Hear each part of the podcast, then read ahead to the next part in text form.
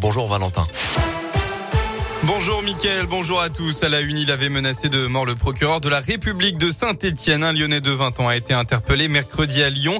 Il a expliqué être en colère contre la justice à la suite de son placement sous contrôle judiciaire. Il a finalement été déféré hier au parquet de Lyon en vue d'une comparution immédiate pour menace de mort sur personne dépositaire de l'autorité publique. Dans l'un, hier matin, vers 10h45, les pompiers ont été contactés pour un début d'incendie dans un commerce rue de Narvika à Oyonnax. Le feu a pris sur une hotte qui a finalement rapidement été maîtrisée par les soldats du feu.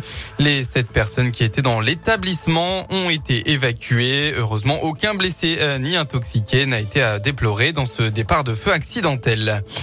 Eux s'étaient introduits sur la pelouse de l'OL Stadium lors du match de Lyon contre Prague jeudi dernier. Les deux jeunes de la Loire déguisés en Dalton ont été déférés au parquet hier. Le jugement est tombé pour le jeune homme majeur. Il a écopé d'une peine de deux mois de prison aménageable et en 60 jours d'amende à 10 euros avec interdiction de stade pendant six mois. Le mineur sera lui convoqué en décembre devant un juge des enfants à Saint-Étienne. Dans le reste de l'actualité, après plus de six mois dans l'espace, l'astronaute français Thomas Pesquet devrait faire son retour sur Terre lundi prochain. Lui et les trois autres astronautes quitteront la station spatiale internationale dimanche et amériront au large de la Floride aux alentours de 13h lundi. Pour rappel, le décollage a été plusieurs fois retardé, notamment à cause de la météo. Et puis après l'appel à l'action devant l'urgence climatique de milliers de jeunes à Glasgow, des dizaines de milliers de manifestants sont à nouveau attendus tout à l'heure dans la ville haute de la COP26 et dans le monde entier. Une mobilisation est d'ailleurs prévue à Paris. On passe au sport. En football, nouvelle victoire de Bourg-en-Bresse en national. Malgré un carton rouge, le FBBP s'est imposé 2 buts à 1 sur la pelouse de Boulogne. Une victoire qui permet aux Bressons de passer premier du classement puisqu'Annecy, le deuxième, a fait match nul contre Le Mans. Un but partout. En Ligue 1, hier soir, Lens a étrié 3 en ouverture de la 13e journée. Résultat final 4 à 0. En rugby, un test pour le 15 de France. La Coupe d'automne des Nations démarre pour les Bleus ce soir face à l'Argentine à 21h.